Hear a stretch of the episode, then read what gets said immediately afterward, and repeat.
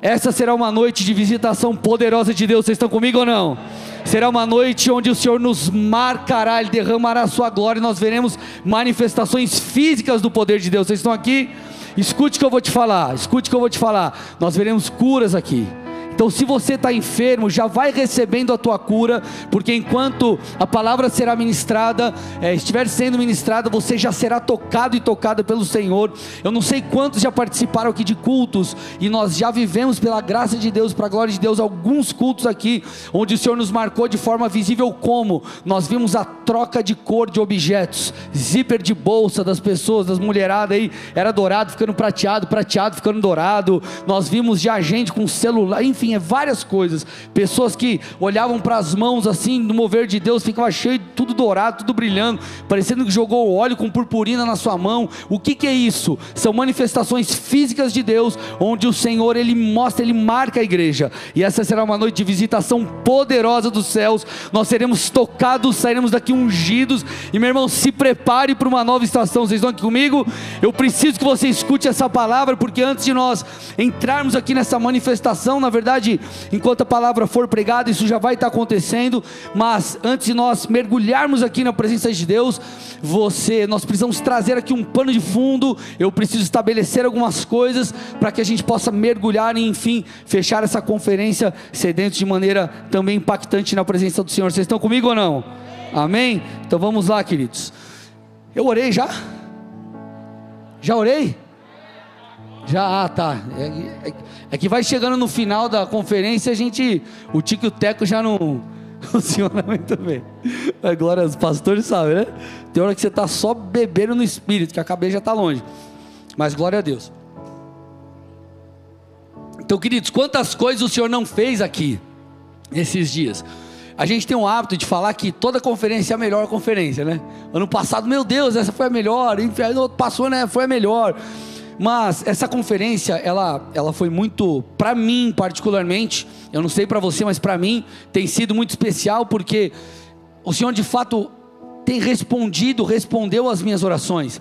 Uma coisa que eu falei para o Senhor, eu pedi muito nesses dias de jejum que nós fizemos para o Senhor falar muito sobre o futuro da igreja. O Senhor nos aponta um destino, o Senhor fala sobre o futuro da igreja, confirma palavras, mostra o que o Senhor quer. Enfim, eu orei muito sobre isso. E, queridos, quem pegou desde o começo tem percebido que a palavra profética atrás de palavra profética é como se o Senhor, né, te botasse assim e falasse: vamos ter uma. Né, deixa eu contar para você o que eu tenho. E amados, de quarta para cá foram dias preciosos. Na quarta-feira, por exemplo, o pastor Digão falou sobre circuncidar o coração para que possamos acessar essa porta que já está aberta. Você que é da bola de neve Colombo, presta atenção aqui comigo. Se você olhar para trás, né, nós acabamos de sair de uma série chamada Desmascarando a Supergraça. Nós falamos sobre santificação. Se você parar e fizer um relato de, de, de quando começou a pandemia para cá, a maioria das séries, a grande parte das séries foram sobre santificação. Então o Senhor, Ele tem nos santificado, Ele tem nos aprumado, trabalhado no nosso interior, para que eu e você possamos acessar e viver tudo aquilo que Ele tem. Eu contando para o pastor Diogo de como foi a ministração do pastor Digão, ele falou, cara você lembra que no aniversário da igreja eu te dei uma chave? Quem lembra disso? Então o que acontece, amados? Nós estamos entrando numa nova estação. Isso pode parecer clichê para você, mas não é. Amém, amados? O Senhor de fato tem nos posicionado num novo lugar. Na quinta-feira o pastor Bigard falou o seguinte sobre sermos, aumenta o retorno para mim um pouquinho, sobre sermos provocadores de milagres. Na sexta-feira, o pastor Felipe Parente falou que chegou a hora da retomada. Ele falou sobre voltar a sonhar. E eu justamente falei sobre isso alguns cultos atrás. Que eu acordei num determinado dia, um domingo, pela manhã, e o Senhor, com isso ecoando no meu, no, meu, no meu coração: volte a sonhar, volte a sonhar, volte a sonhar. E a partir dali nós iniciamos uma retomada. Quem aqui da igreja entende muito bem isso? Ontem o pastor Diogo, eu não sei nem o que aconteceu à tarde Fala o resumo da palavra, sei lá. Mas foi poderoso. O que aconteceu aqui, muitas palavras proféticas. O apóstolo Valdir, e ele falou aqui de um lugar quatro vezes maior. Não sei quantos lembram. Aniversário da igreja, não sei se foi oito ou nove anos. Oito ou nove anos. O, o, o, o pastor Rodolfo, vulgo Mortadela, lá de, de Paranaguá, ele veio aqui, ele. Eu, acabou o louvor, peguei o microfone, ele veio, tomou o microfone da minha mão e falou: Ó, eu vejo um lugar quatro vezes maior. Então é tudo testificação daquilo que o Senhor tem já falado aos nossos corações. Agora, nós precisamos é, nos posicionar da maneira devida a partir de amanhã ou a partir do momento que essa conferência acabar, porque as palavras elas nos encheram, como o pastor Joe disse hoje à tarde, nós estamos saindo carregados, eu não sei você, meu irmão, mas eu, eu já estava no modo turbo, agora eu estou no modo. Tem um turbo duplo, não, é, é tipo isso, Hã? nitro, enfim. Então, amados, por quê? Porque o Senhor tem falado, Ele tem nos ungido, Ele tem nos revestido, Ele tem gerado vigor em nós. Agora, o que eu quero falar aqui com vocês, você vai perceber um pouco que o Diogo ele meio que roubou a minha palavra. Você vai ver que tem coisas parecidas, por quê? Porque é o Espírito de Deus que tem trazido de fato essas questões e, e tem nos feito falar desses assuntos. E eu quero falar com você aqui sobre a vida cristã autêntica. Vida cristã, me ajuda aqui, gente. Vida cristã autêntica. A vida cristã autêntica, a vida cristã normal, ela precisa passar pela sobrenaturalidade. A vida cristã normal, ela precisa passar pela manifestação do impossível. Nós precisamos entender isso, amados. Se você para para ler a história bíblica, eu tenho falado muito isso com vocês você vai ver que a libertação de Deus para o seu povo, a manifestação de milagres, várias coisas, elas sempre aconteceram de maneira estrondosa você vê as muralhas de Jericó caindo, você vê o mar vermelho se abrindo, você vê os milagres que Jesus operava, e várias coisas na palavra, você para e avalia, você fala, meu, foi algo muito maluco, algo extremamente sobrenatural, e você vê isso do começo até o fim, por quê? Porque essa deve ser a vida cristã normal. Você tinha que dar glória a Deus, irmão. Eu vou repetir. Essa deve ser a vida cristã normal. Tem um pastor que eu gosto muito dos livros dele. Tá dando microfone aqui. É, o nome dele é Bill Johnson, ele é pastor da Bethel, da igreja Bethel lá em Redding, na Califórnia. E tem um. Você começa a ler o livro dele chamado é, O Poder Sobrenatural de uma Mente Transformada. Se eu não me engano, no primeiro capítulo tem uma frase logo em cima, assim, em capítulo 1 é a frase. E ele diz assim: É antinatural para um cristão não ter apetite pelo impossível. Escute, é antinatural para um cristão não ter apetite pelo impossível. O que, que ele está querendo dizer? Que eu e você precisamos desejar o impossível. Isso precisa ser normal para nós, porque o nosso Deus, ele não apenas é o Deus do impossível, mas os seus sonhos para nós, eles são maiores do que a nossa própria capacidade. Então nós somos impulsionados, nós somos impelidos, nós somos levados pelo Senhor a viver e a sonhar com coisas impossíveis.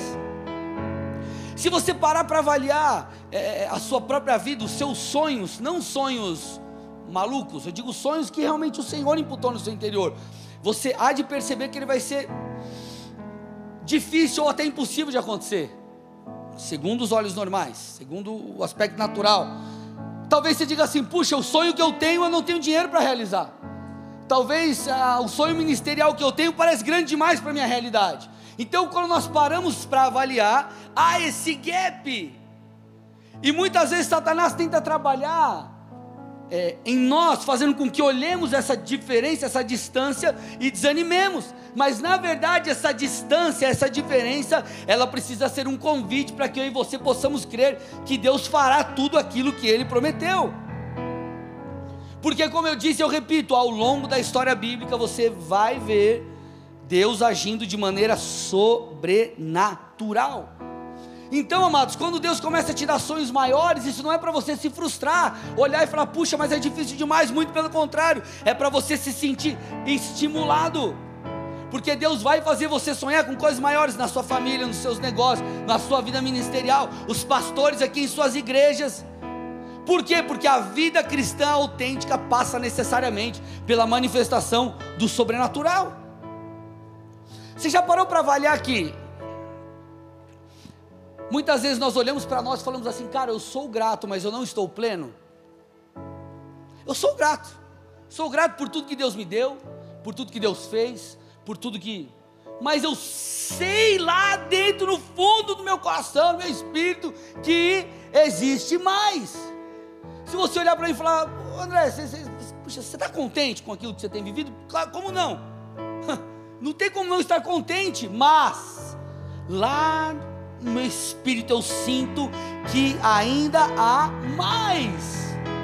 Ainda há mais. Por quê? Porque Deus tem depositado em nosso interior, eu acredito que Ele tem feito isso com você, tem gerado um apetite pelo impossível, uma sede por coisas maiores do que aquelas que você tem vivido. Muitas vezes nós olhamos e falamos assim: puxa, será que vai acontecer? Sendo que nós deveríamos olhar e falar assim: puxa, por que não acontecer? Nós olhamos para a vida de, de, de, homens de Deus, pessoas que vivem coisas incríveis, e amados, normalmente eu cito muito aqui questões igreja, ministério, mas é porque é a nossa realidade, nós estamos numa igreja, mas entenda que isso vale para cada área de sua vida. Às vezes nós olhamos ministérios, ou, ou, enfim, áreas, de outras áreas da vida das pessoas, são, puxa vida, olha lá, aquele cara está vivendo algo incrível, e você olha e fala, nossa, como a grama do vizinho é tão verde. Quando você pula a cerca ali e vai para a casa dele, você vai ver que ele tem ou tinha o mesmo sentimento que você. Puxa, será que Deus vai fazer em mim? Será que Deus é, vai acontecer comigo? Será, será, será, será? O que o Senhor espera de nós, entenda uma coisa, amados: é fé. Eu não estou dizendo que você não tem que fazer a sua parte, você deve fazer a sua parte. Só que o principal, o fator que vai produzir o milagre não é o fator você, força do seu braço ou a sua ação. O fator que produzirá o milagre é o fator Deus. Então, esse agitar no seu espírito, onde você fala assim, cara, é muito doido porque eu, eu tenho uma visão maior, mas parece que não há uma ponte construída até isso. Não se frustre, muito pelo contrário, tente discernir em Deus o que Ele espera que você faça. Porque, amados, é Ele que está te convidando, Ele que está imputando algo no seu interior, para que você creia e isso seja construído, inclusive de maneira sobrenatural. A grande luta que acontece, ou que há em nosso interior, é que nós muitas vezes nos confundimos, o pastor Diogo falou isso um pouco à tarde, em relação àquilo que é ou não a vontade de Deus. Aí você para, olha para a sua vida, olha para aquilo que você tem vivido, para um, algo que você sente no seu interior. Eu não estou falando de uma ideia, nossa, eu tive uma ideia. Estou falando de algo que você tem aquela convicção que veio de Deus. E você se pergunta, puxa, mas será mesmo que essa é a vontade de Deus? Será que realmente essa é a vontade de Deus? E essa é a maneira de Satanás trabalhar. Satanás, ele sabe que se você tiver fé, você já vai estar, tá, amado, lá 70, 80% do caminho já, já andado, percorrido já posicionado. Então o que, que ele faz? Ele tem que gerar em você incredulidade. Como ele gera incredulidade? Através da dúvida. Então ele não necessariamente vai falar assim para você, você não vai conseguir. Ele vai falar assim para você: será que isso é de Deus? Será que essa é a vontade de Deus? Será? Ele gera uma dúvida, assim como ele fez com Eva no Éden. Ah, mas Deus falou realmente isso para você? Então Satanás muitas vezes ele gera incredulidade através da dúvida. Só que se nós cremos que o Senhor imputou algo em nosso interior, nós precisamos de fato, amado, é, é, é, mergulhar de cabeça. Nós precisamos crer de todo o nosso coração. É lógico que Deus não é o gênio da lâmpada mágica. Deus não é, enfim, aquele. Ah, você tem uma vontade, ó Deus, seguinte, faz aí, porque você tem que dar tudo que eu quero, não é nada disso. Ele é Senhor, Ele é soberano. Mas quando nós olhamos para promessas que Deus fez para nós, quando nós olhamos para verdades da palavra como cura, libertação, alegria, saúde, paz, isso nós podemos crer e mergulhar de cabeça, acessando isso em nome de Jesus e pela fé. E aqui está o ponto: muitas vezes nós não acessamos porque nos falta a fé. E que tipo de fé? A fé, certeza. A fé de Hebreus 11, que é a fé, certeza. Então, amado, Satanás vai tentar trabalhar em seu coração, gerando dúvida, sendo que na verdade a vontade de Deus é que o reino dele se estabeleça na terra. E quando eu falar reino se estabelecer na terra, entenda as promessas de Deus na sua vida, entenda aquilo que está na palavra que serve para você. Aquilo que você lê e fala, cara, mesmo em meio às guerras, se eu estou sendo na vontade de Deus, eu vou ter paz, vou ter provisão, eu vou buscar saúde, enfim, amados, Entenda como manifestação do reino isso, aquilo que está na palavra, e é claro, e aquelas promessas que Deus já falou para você. Então a vontade de Deus é que de fato isso se cumpra. E você precisa acreditar nisso de todo o seu coração, senão você vai ficar ali é, tendo uma fé é, meio bamba, e não uma fé sólida, não uma fé certeza. Mateus 6, 9 e 10. Portanto, orem assim: Pai nosso que estás nos céus, santificado seja o teu nome, venha o teu reino e seja feita a tua vontade, assim na terra como é no céu. Então a ideia de Deus é que há aquilo que tem liberdade para operar no céu venha sobre a terra. É que a realidade dos céus invada a terra. Como eu disse, tudo aquilo que tem liberdade, tudo aquilo que é livre para operar no céu, venha sobre a terra. E tudo aquilo que não tem liberdade para operar no céu, não opera aqui na terra. Por exemplo, a enfermidade. Tem enfermidade no céu, irmão? Não. Tem cativeiro espiritual no céu? Tem opressão no céu? Tem falta de paz no céu? Não. Então nós precisamos entender que a realidade dos céus não é uma realidade paralela que nós não temos acesso. Ela é uma realidade real. É uma realidade real. É algo que você precisa trair sobre a sua vida. É algo que você tem que aprender a acessar no Senhor. Eu não estou dizendo que você não pode ficar doente, que você não, não vai enfrentar guerras espirituais. Eu não estou dizendo que você não vai passar por nenhum problema na sua vida. Mas eu quero que você entenda que existe uma nova norma. Uma nova, uma nova norma. Uma nova regra. Algo que o Senhor estabeleceu e determinou. Que é o que? Que seja na terra como é no céu. E qual que é o grande problema, amados? Eu já falei isso em alguns cultos, eu quero só frisar isso aqui. Por que, que nós não vivemos muitas vezes? Primeiro motivo, nós ficamos preocupados com o como sendo que nós deveríamos nos preocupar é, com quem prometeu. Você fica assim, puxa, mas como vai acontecer? É, é, o que, que, vai rolar para a promessa se cumprir? E nós nos perdemos, nós é gerada em nós incredulidade por causa disso. Porque você olha e você fala, cara, mas não, não, não tem uma lógica, parece distante demais, parece grande demais. Sendo que o Senhor diz assim, ei, só olha para quem prometeu e não para o que tem, acontecer, tem que acontecer ou como vai acontecer, apenas crer naquele que prometeu. Pastor Digão disse algo muito interessante na, na quarta, ele falou assim: ó, Deus não guerreia com ninguém. Ou seja, Deus é poderoso. Você acha que Deus entra numa batalha com o diabo, aí o diabo está ganhando de Deus, aí Deus, nossa, mas o diabo está sinistro hoje, acho que ele treinou bastante. Ele é o Todo-Poderoso, amado. Ele é o Todo-Poderoso. E Ele então nos dá autoridade para que eu e você possamos destruir as obras do diabo. Entende algo? 1 João 3,8 diz assim: Para isso, olha lá, final ali do, do, do texto, do versículo para isso o Filho de Deus se manifestou, para desfazer as obras do diabo. Então Jesus ele se manifestou para desfazer as obras do diabo. Por exemplo, Jesus ele conquistou a cura, a saúde onde? Na cruz. Só que eu e você precisamos dar continuidade a isso. Eu e você precisamos, como filhos de Deus, como cristãos, pequenos cristos, como aqueles que são enviados agora em nome do Filho, manifestar essas verdades, destruir as obras do diabo, curar os enfermos, libertar os cativos. Então Jesus conquistou isso na cruz, agora Ele nos dá autoridade, Ele nos reveste, Ele nos enche do Espírito Santo, para que eu e você possamos fazer isso, para que eu e você possamos agir em fé e manifestar o reino de Deus na terra. Isso acontece quando você dá um testemunho, talvez, da sua vida lá no trabalho e uma pessoa se converte.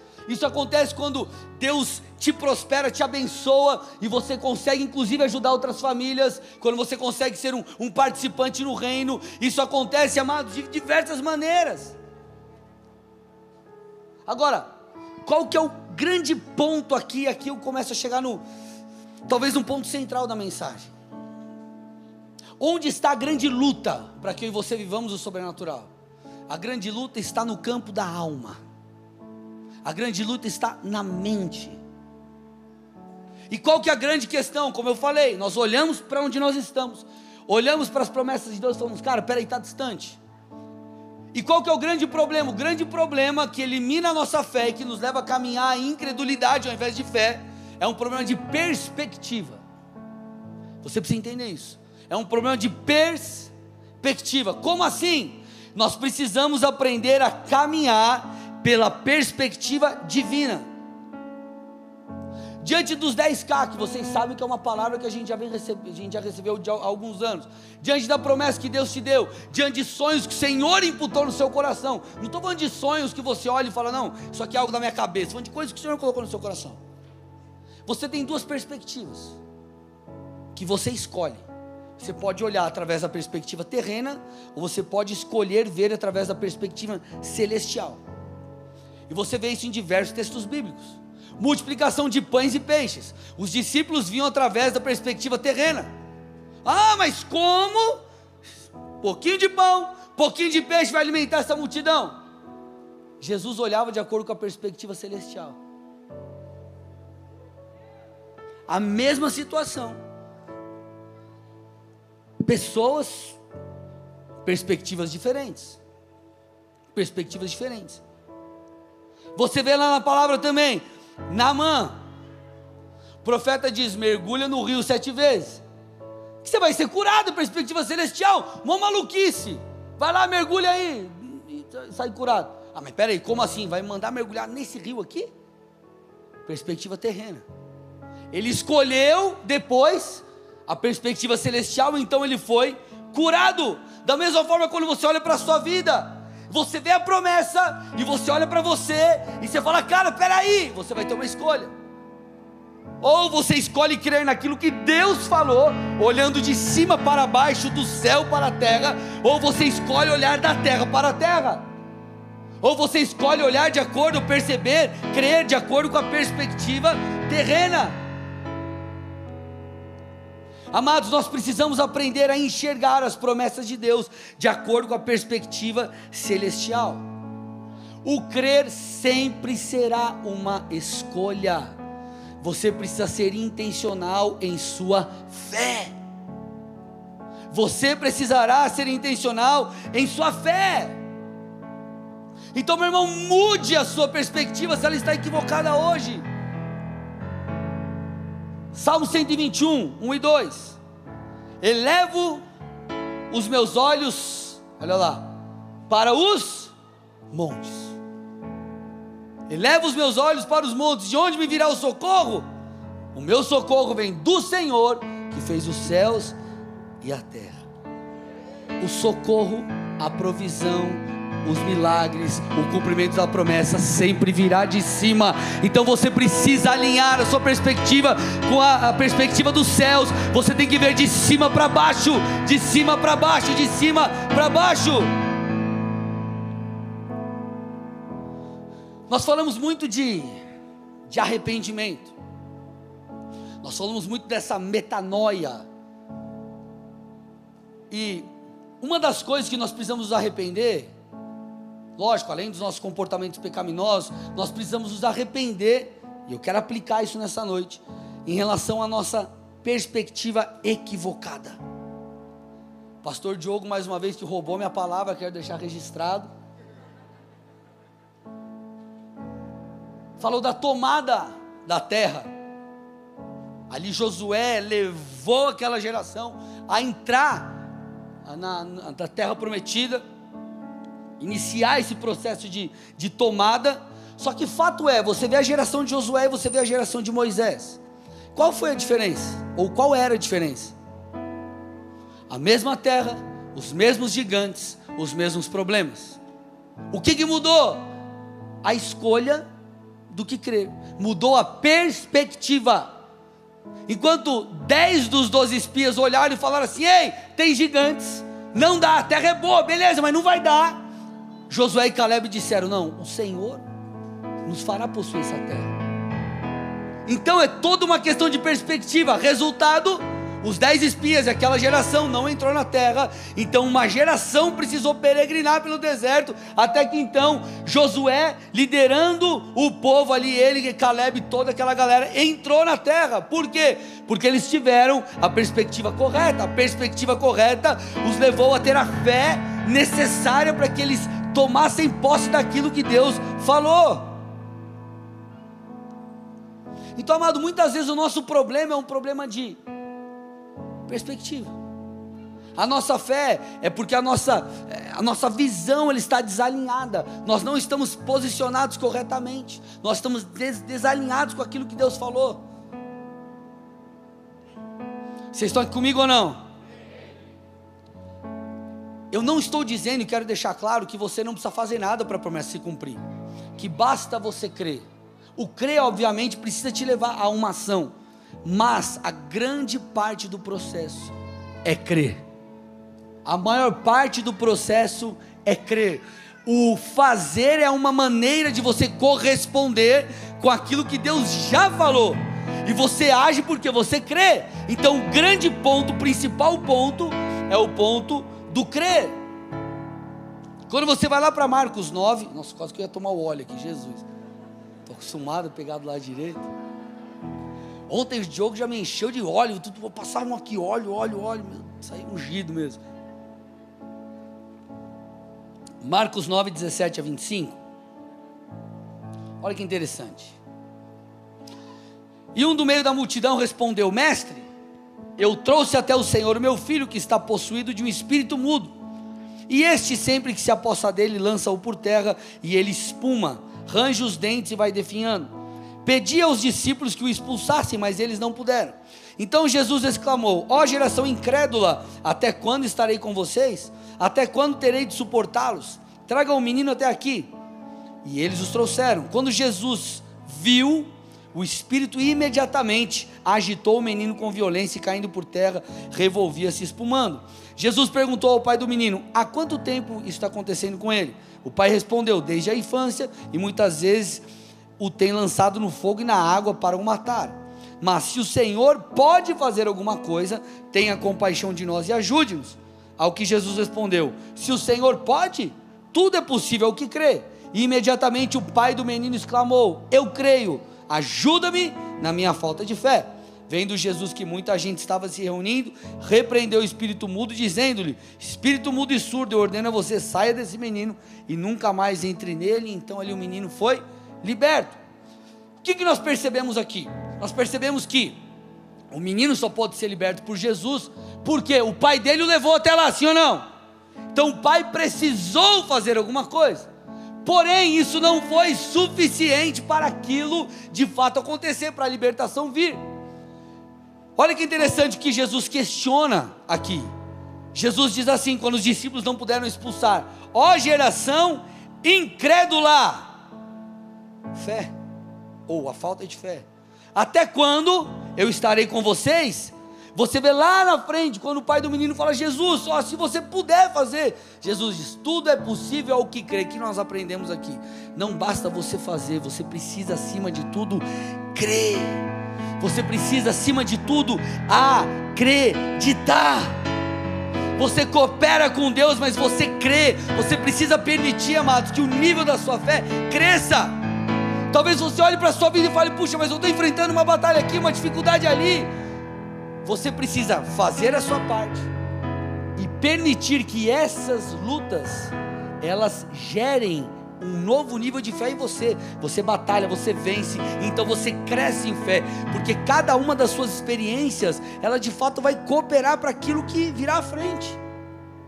Davi venceu Golias, mas ele antes teve uma experiência com o leão e com o urso. Então o leão e o urso foram treinamentos, foram ali medidas talvez menores, onde Davi precisou de fato ter uma vitória para que ele pudesse alcançar a vitória que o levaria onde o levou.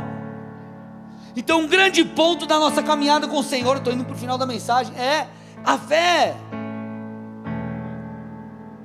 Então, amados, naquilo que Deus prometeu, você não precisa ficar pensando, ah, mas será que Deus quer? Ah, se Deus quiser, vai acontecer. Meu irmão, se Ele falou que Ele quer, já era. Você precisa ir para cima e acreditar de todo o coração.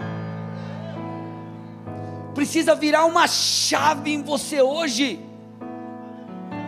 Eu sou um cara muito, eu, eu sou um cara muito lógico, eu sou um cara muito metódico, eu sou um cara de processos. Então, para mim, a coisa tem que fazer sentido. Só que nem tudo na vida com Deus vai fazer sentido.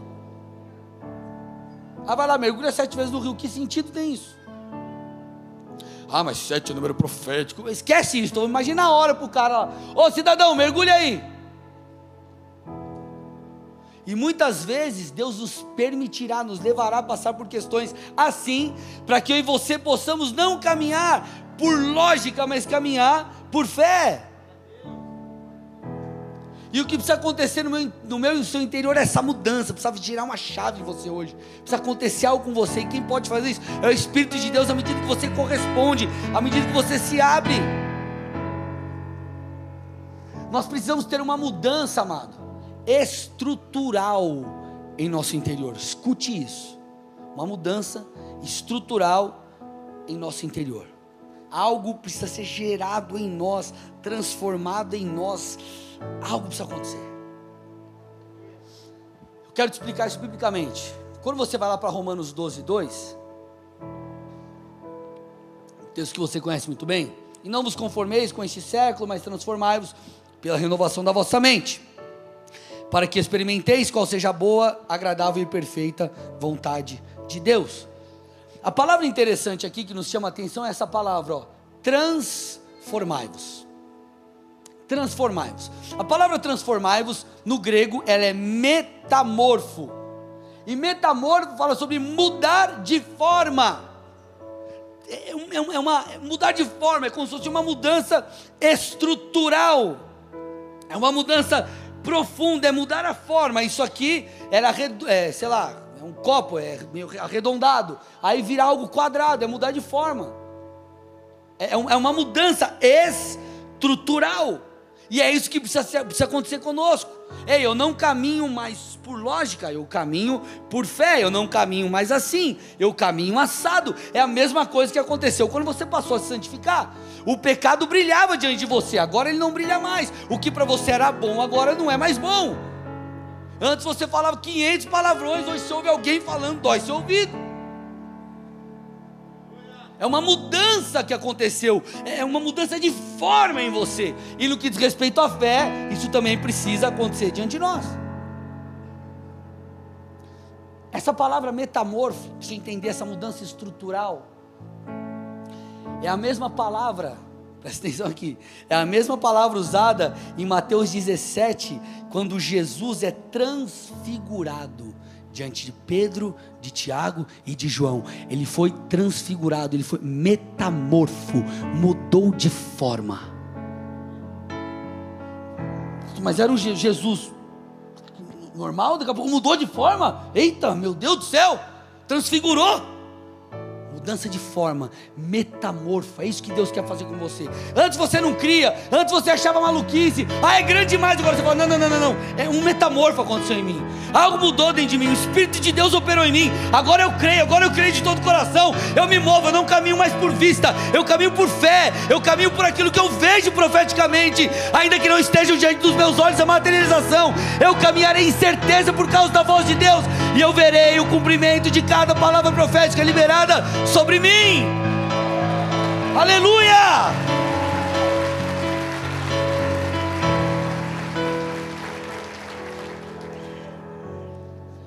Paulo fala um pouco disso.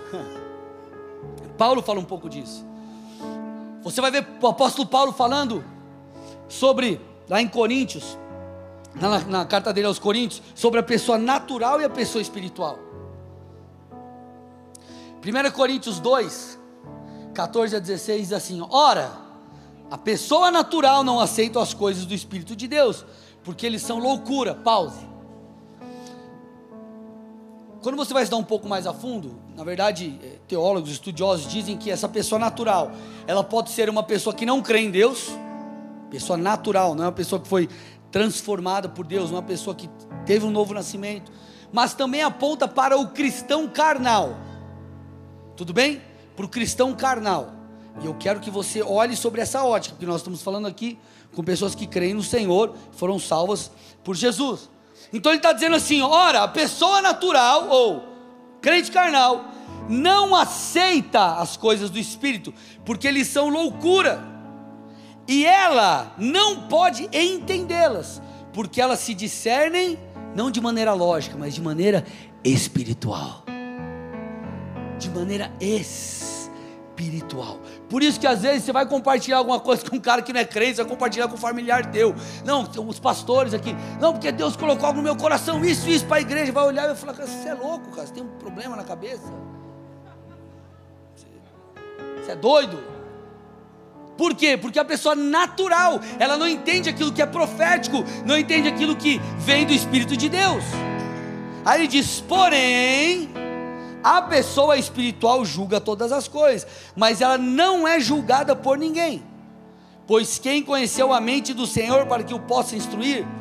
Aí ele diz assim: ó, nós, porém, temos a mente de Cristo.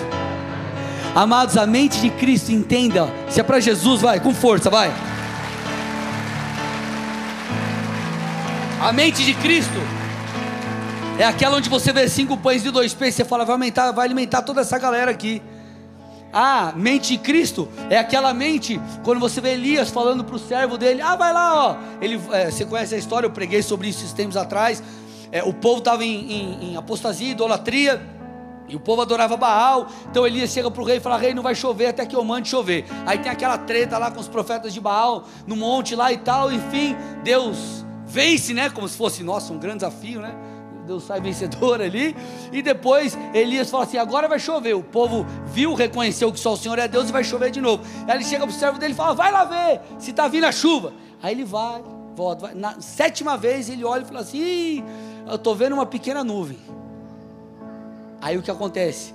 Elias, enfim, tem a questão de Acabe, fala para Acabe, Acabe se apronta, porque o bagulho vai ficar louco e vai chover.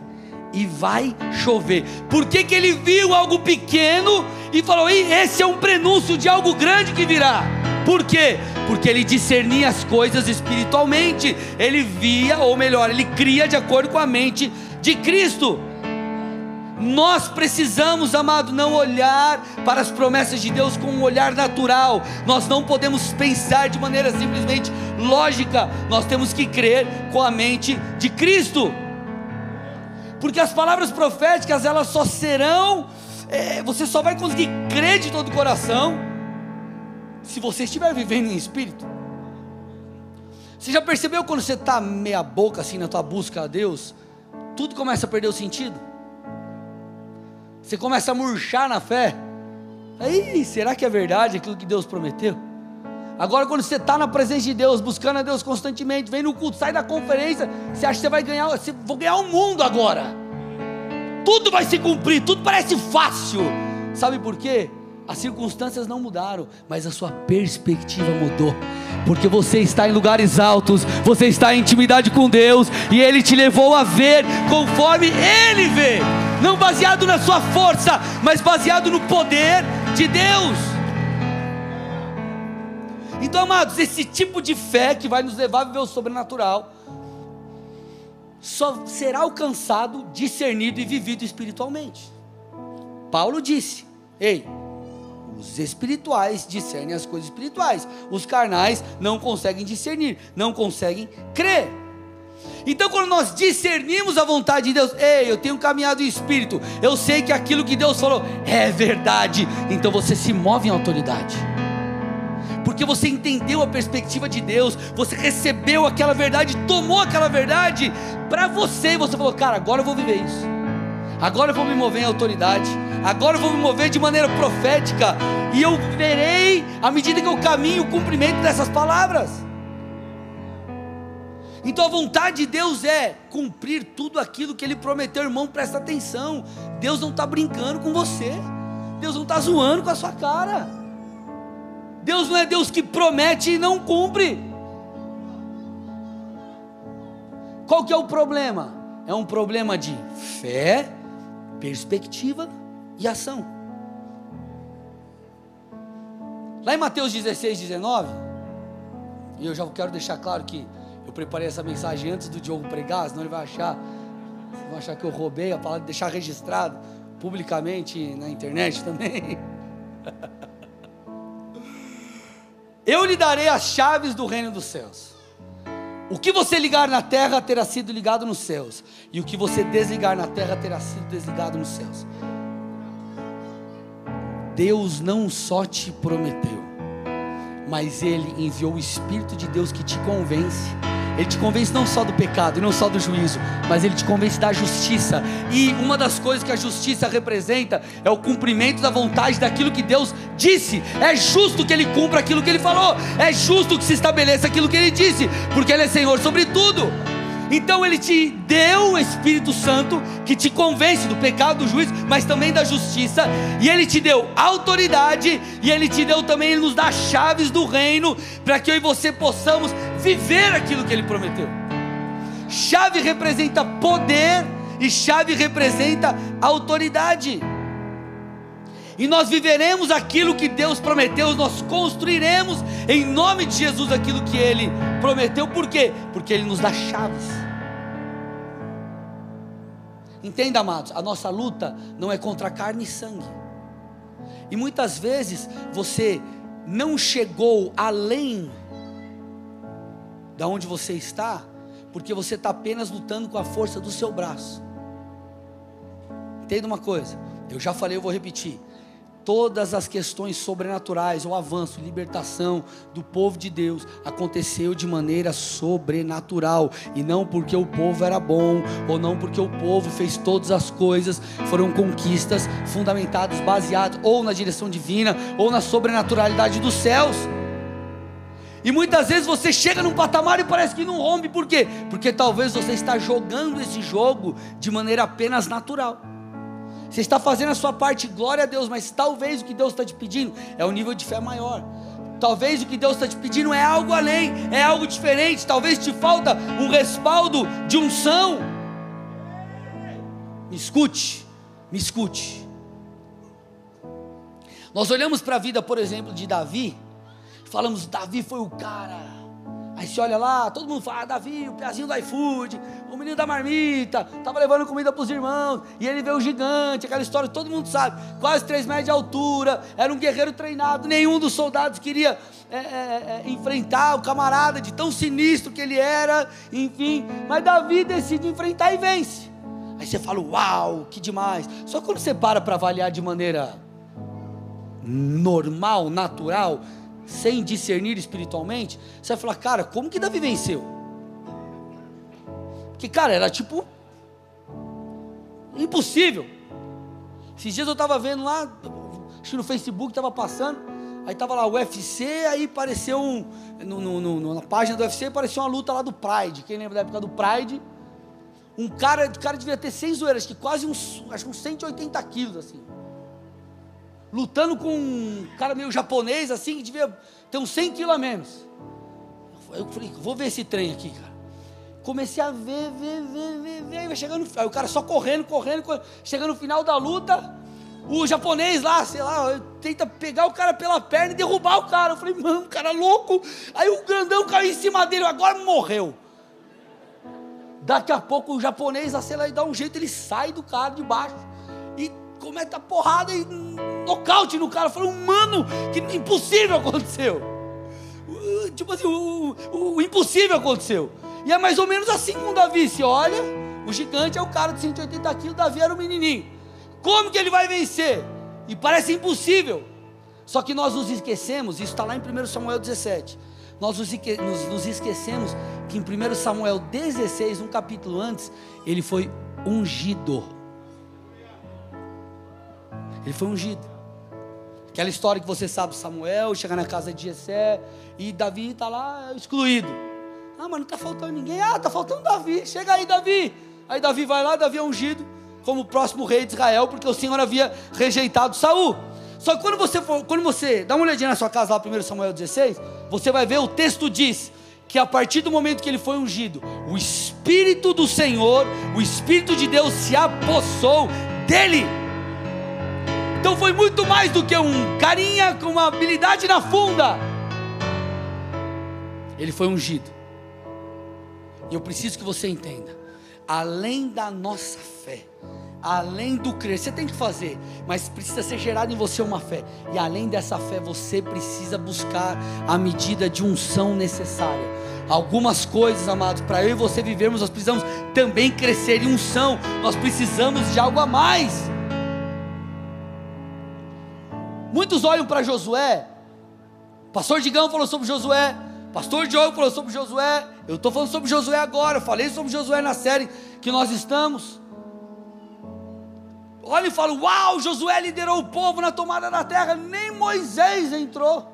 E Josué entrou, uau, que camarada sinistro. E Josué e tal, não sei o que, muralha de Jericó caído da volta, e circuncido o coração, toda aquela coisa. Só que nós nos esquecemos que lá em Deuteronômio 34, 9, a Bíblia diz o seguinte: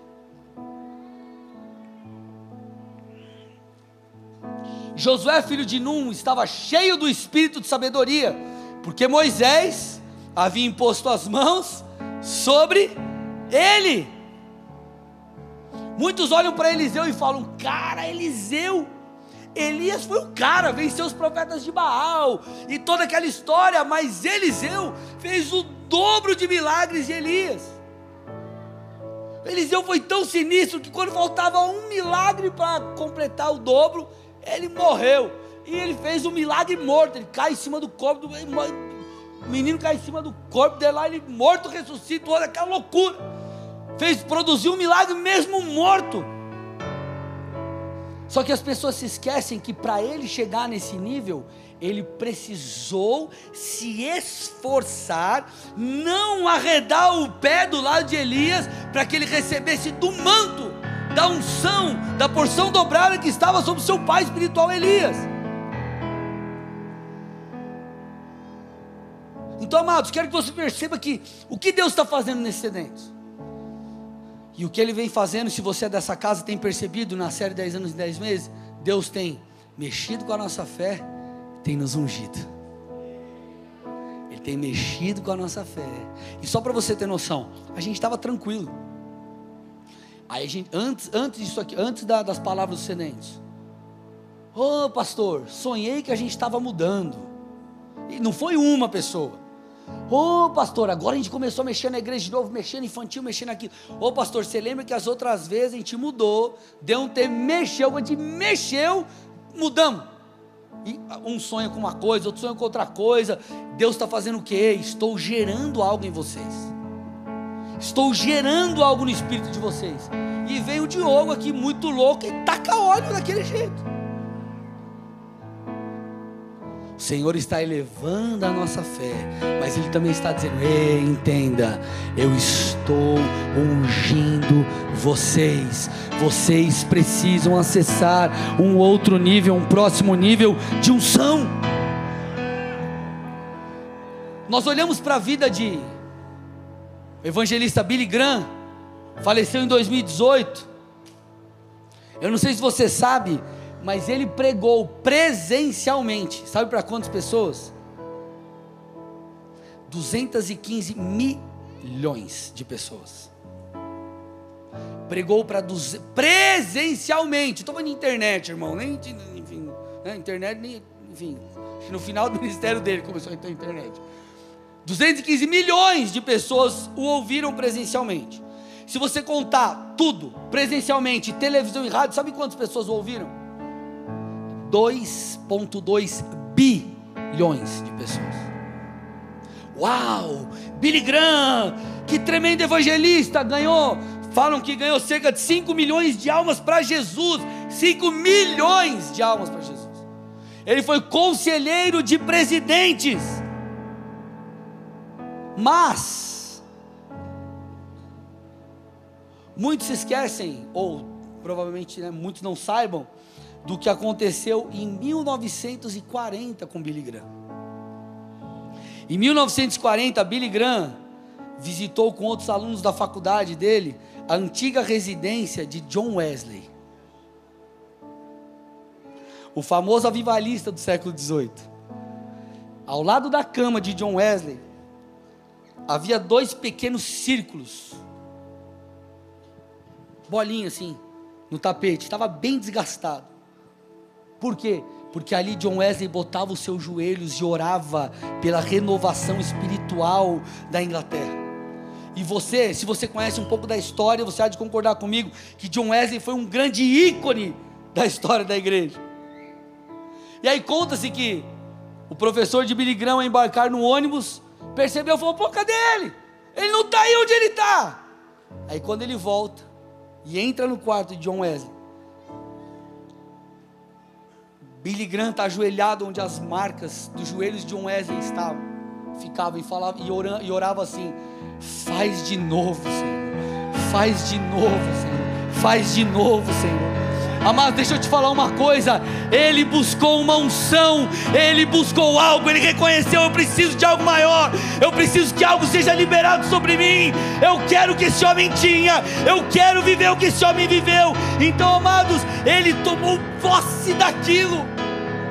Então, entenda algo, amados. Se nós queremos alcançar as promessas, nós precisamos de unção, porque não vai ser na força do nosso braço não vai ser porque você é bom, não vai ser porque você é um líder top, tudo isso faz parte mas vai ser principalmente por causa da unção. O que quebra o jugo é a unção, não são as suas palavras. Quando você está ministrando e pessoas são salvas, não é porque você é bom, porque a sua teologia é legal, porque você começou, é, teve um meio de palavra legal, afunilou e, nossa, gerou algo nas pessoas de maneira emocional, emotiva. Não! É por causa da unção, é a unção que despedaça o jugo, é a unção que quebra o jugo. E se nós queremos viver tudo aquilo que Deus tem prometido, nós precisamos de uma unção nova, nós precisamos de um novo derramar, nós precisamos de algo maior. Se é para Jesus, tem que ser forte.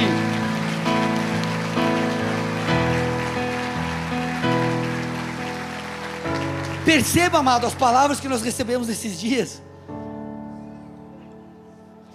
O Digão falou assim: Antes vocês estavam na janela, vocês olhavam, observavam. Agora vocês estão diante da porta. Vocês estão entrando. Vocês estão entrando. No aniversário da igreja, uma chave. Várias coisas acontecendo. Deus elevando a nossa fé nesses, nessa temporada. Deus nos marcando com óleo. Você não precisa ser muito super espiritual para entender onde isso vai dar. O que o Senhor está querendo comunicar.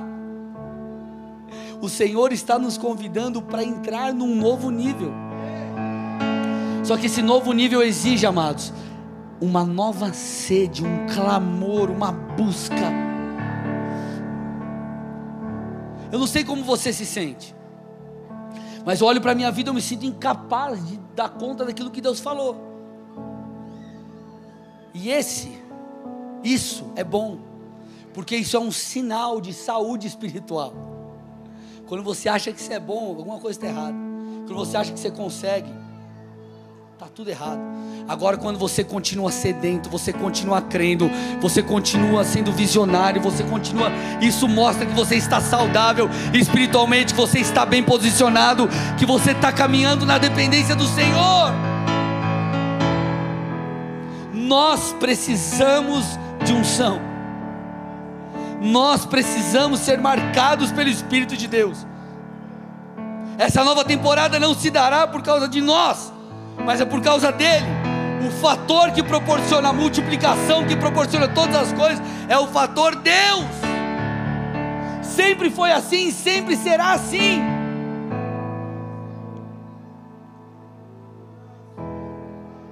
Eu não sei se você consegue perceber isso, amado.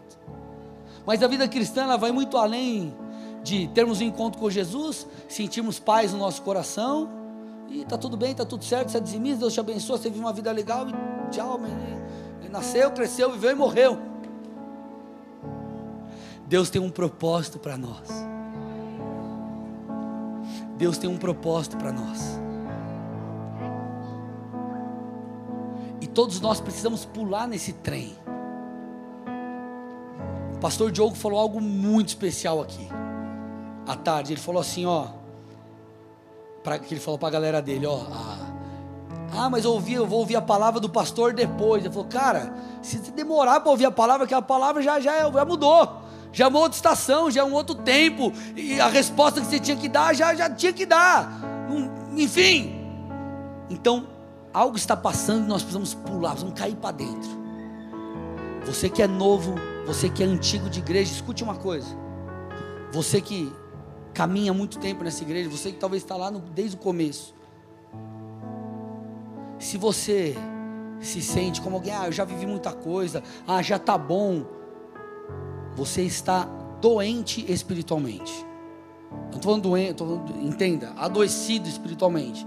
Estou falando no sentido de ofensa, estou falando no sentido de percepção espiritual. Quero que você entenda isso. Você que está caminhando há muito tempo, Deus quer que você continue crescendo. Para quê? Para que você seja suporte, possa olhar, olhar para baixo e puxar para cima aqueles que estão chegando. Só que Satanás muitas vezes leva aqueles que são lá de trás a um desacelerar. E o desacelerar não, não tem a ver com fazer. Porque à medida que o tempo passa, você vai afunilando o seu chamado. E talvez hoje você faça menos do que você fazia lá atrás. Mas tem a ver com efetividade, design espiritual, desenho espiritual. Tem a ver com aquilo que queima no seu coração. Tem a ver com esse ímpeto de eu viverei tudo aquilo que Deus tem para mim.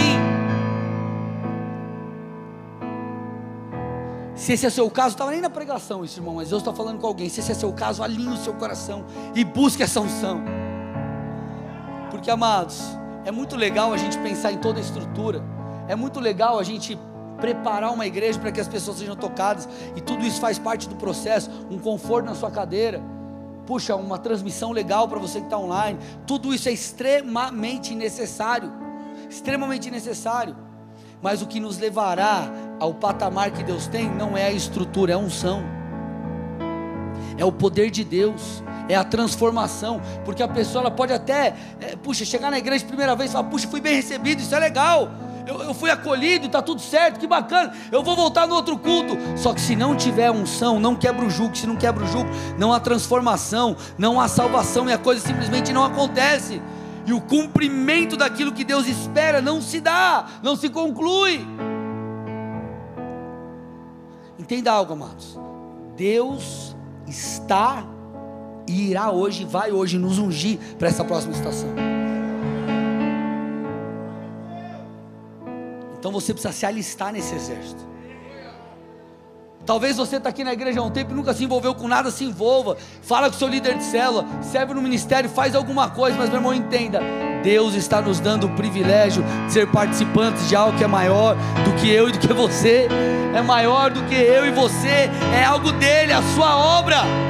Nós estamos aqui juntamente com tantas outras igrejas, trabalhando para que o reino de Deus seja estabelecido, mas nós precisamos fazer hoje como Eliseu fez com Elias, eu não arredo o pé até você me ungir, até eu receber esse manto. Você precisa fazer como Billy Graham fez: orar e falar, eu preciso dessa unção, eu preciso disso. Vamos ficar de pé, aleluia.